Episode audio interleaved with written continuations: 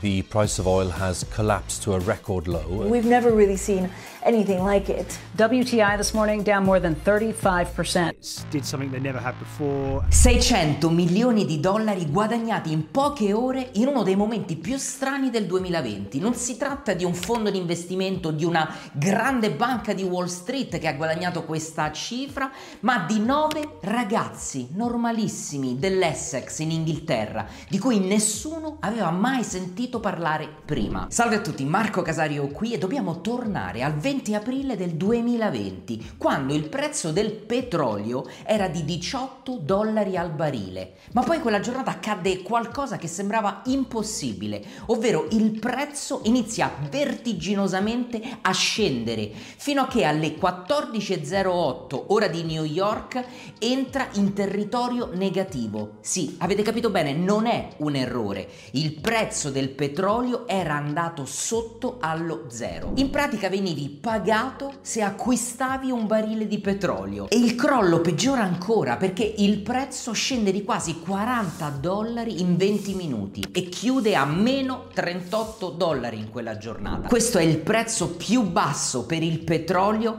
nei 138 anni di storia dei mercati finanziari. Nel giro di 24 ore tutto torna alla normalità. La follia finisce finisce e il petrolio torna di nuovo a costare qualcosa, ma le implicazioni di quello che è successo sono enormi. Vedete, il petrolio è uno dei principali componenti che determina il prezzo globale del greggio e che quindi influisce su quanto pagano le compagnie aeree, per esempio per il carburante degli aerei, o quanto pagano i produttori per i prodotti chimici a base di petrolio. Quindi il suo ruolo centrale non si limita al mercato fisico, miliardi di dollari di prodotti finanziari sono ancorati a questa materia prima. E il loro valore è determinato proprio dal prezzo della materia prima quando apre in borsa. E il 20 aprile era proprio uno di quei giorni cruciali per fissare i prezzi, un processo noto come settlement, ovvero quando ci troviamo a quattro giorni lavorativi prima del 25 di ogni mese. Il crollo di quel giorno fu spiegato come il risultato di una confluenza di fattori macroeconomici. I prezzi iniziarono a scendere a febbraio dopo le prime segnalazioni del coronavirus. La discesa accelerò quando l'epidemia si trasformò in una pandemia. Alla fine di marzo i prezzi del petrolio erano a 20 dollari. A quel punto i grandi produttori di petrolio decisero di ridurre la produzione del 10% per cercare di stabilizzare i prezzi, ma senza ottenere nessun successo. Vedete, tutti i prezzi del petrolio fisico si trovavano al ribasso, ma i problemi riguardavano in particolare il WTI, che a differenza del Brent Brent consente ad acquirenti e venditori di saldare in contanti ciò che si devono reciprocamente. Quindi chiunque abbia un contratto WTI è obbligato alla scadenza a prendere possesso di 1000 barili di greggio per contratto. Normalmente gli speculatori possono aggirare questo problema vendendo prima della data di scadenza e acquistando il contratto del mese successivo, cioè facendo il cosiddetto rolling. Ma con i prezzi di marzo e inizio aprile così così bassi, chi doveva rinnovare i contratti avrebbe incontrato delle difficoltà importanti. Nel frattempo i serbatoi di stoccaggio a Cushing in Oklahoma, che è il luogo di consegna per il petrolio, si stavano riempendo eppure velocemente. Con così poco spazio a disposizione, il costo di conservazione del petrolio minacciava di superare qualsiasi potenziale profitto derivante dalla sua vendita. Circa due ore prima del settlement c'era stata un'ondata di vendite che aveva portato qualcuno a chiedere un'indagine su una possibile manipolazione del mercato. Analizzando i dati commerciali si venne a scoprire che l'azienda che sembrava aver eh, avuto l'impatto maggiore sui prezzi di quel giorno non era né una banca di Wall Street né una grande compagnia petrolifera. Pensate, si trattava di un gruppetto di nove ragazzi trader dell'Essex in Inghilterra, affiliati ad una società chiamata Vega Capital London. Dalle loro case questi trader erano riusciti a guadagnare 660 milioni di dollari in poche ore. A capo di quel gruppo c'era Paul Cummins, un trader che iniziò la sua carriera nel pit dell'International Petroleum Exchange di Londra,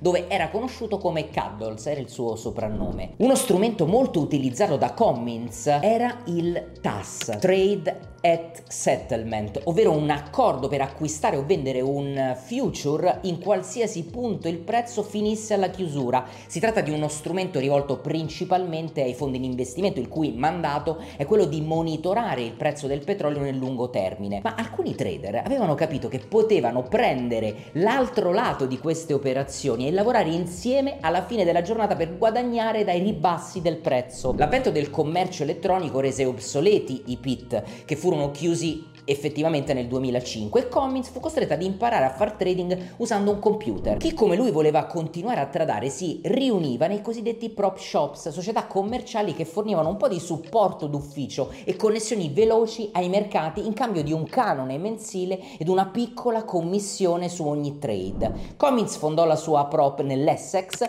il gruppo era composto da un mix di trader esperti e alcuni anche molto novizi. Tra loro c'erano il trader veterano Chris Rose, conosciuto conosciuto come Dog, Elliot Pickering, un ragazzino magro e goffo che viveva ancora con la madre, guidava una Rolls Royce decapottabile, e Aristos Demetriou, che si faceva chiamare Ari. Gira voce che Ari avesse visto Dog entrare nel parcheggio del supermercato dove lavorava e gli avesse chiesto come poteva permettersi una macchina così sofisticata e sembra che da lì sia iniziata la sua storia di successo. Questi appena citati sono i ragazzi dell'Essex che il 20 aprile del 2020 riuscirono a guadagnare più di 600 milioni di dollari. Si trattava parlava di trader completamente indipendenti, ciascuno con i propri conti di intermediazione, ma secondo i registri commerciali e le persone che hanno lavorato al loro fianco spesso operavano in modo simile, acquistando o vendendo nella stessa direzione in dei momenti chiave della giornata. Per molto tempo il gruppo di Cummins fu considerato come una filiale esterna del Tower Trading Group, una delle cinque prop di Londra, ma quando due manager della Tower se ne andarono per fondare la propria società nel 2016, allora Cummins e un'altra ventina di trader della Tower si unirono a loro sotto la Vega Capital London. Beh, come hanno fatto? questi piccoli trader di un quartiere dell'Essex a fare tutti quei soldi mentre gli altri investitori in tutto il mondo non facevano altro che contare le perdite in quel periodo storico. Il giorno cruciale per il settlement del contratto del VTI di maggio, gli Essex Boys si collegarono prima dell'alba. Al centro della loro strategia ci sarebbero stati i contratti TAS. Vediamo subito un esempio per capire la strategia del gruppo di Cummins. Un trader vede il VTI a 10 dollari e pensa che finirà la giornata a 5 dollari. Acquista allora 50.000 barili nel mercato TAS, accettando di acquistare petrolio a qualunque prezzo finisca entro le 14.30. Allo stesso tempo inizia a vendere future del VTA, parte con 10.000 barili a 10 dollari e poi se il mercato crolla come previsto vende altri 10.000 a 9 dollari e poi di nuovo a 8 dollari. Con l'avvicinarsi della finestra di liquidazione il trader vende altri 10.000 contratti a 7 dollari, poi un'altra porzione a 6 dollari contribuendo a spingere il prezzo più in basso finché non arriva effettivamente ai 5 dollari. Bene, a quel punto il trader è flat perché ha venduto così tanti barili di quanti ne ha acquistati e non è obbligato a ricevere in consegna alcun barile fisico. Il suo profitto è di 150 mila dollari, ovvero la differenza tra il prezzo per cui ha venduto il petrolio, 50 mila barili a prezzi che vanno dai 10 ai 6 dollari, per un totale di 400 mila dollari e il prezzo per cui lo ha acquistato nei contratti TAS, ovvero 50.000 barili a 5 dollari al barile che fanno un totale di 250.000 dollari. Tutto ciò è perfettamente legale, a condizione che il trader non cerchi deliberatamente di abbassare il prezzo di chiusura ad un livello artificiale per cercare di massimizzare i suoi profitti, perché questo sì che sarebbe illegale perché costituirebbe manipolazione del mercato. Vedete, mentre i fondi all'epoca vendevano contratti del VTI nel mercato TAS il 20 aprile, gli Essex Boys li compravano, impegnandosi ad acquistare grandi quantità di petrolio. Allo stesso tempo vendevano future del VTI così come gli spread di calendario, che è un altro strumento finanziario che consente ai trader di scommettere sul prezzo futuro del petrolio. Tutto ciò di cui avevano bisogno era che i prezzi continuassero a scendere e più scendevano più guadagnavano. Nell'ultima mezz'ora del giorno del settlement gli Essex Boys furono di gran lunga i maggiori venditori sia di futures che di spread VTI. Ciò fu davvero notevole in un mercato normalmente dominato dai giganti petroliferi e gli istituzionali. I nove trader di Vega Capital finirono per essere pagati sia per i future venduti quando il prezzo del petrolio era positivo durante la giornata, sia per i contratti acquistati tramite il TAS.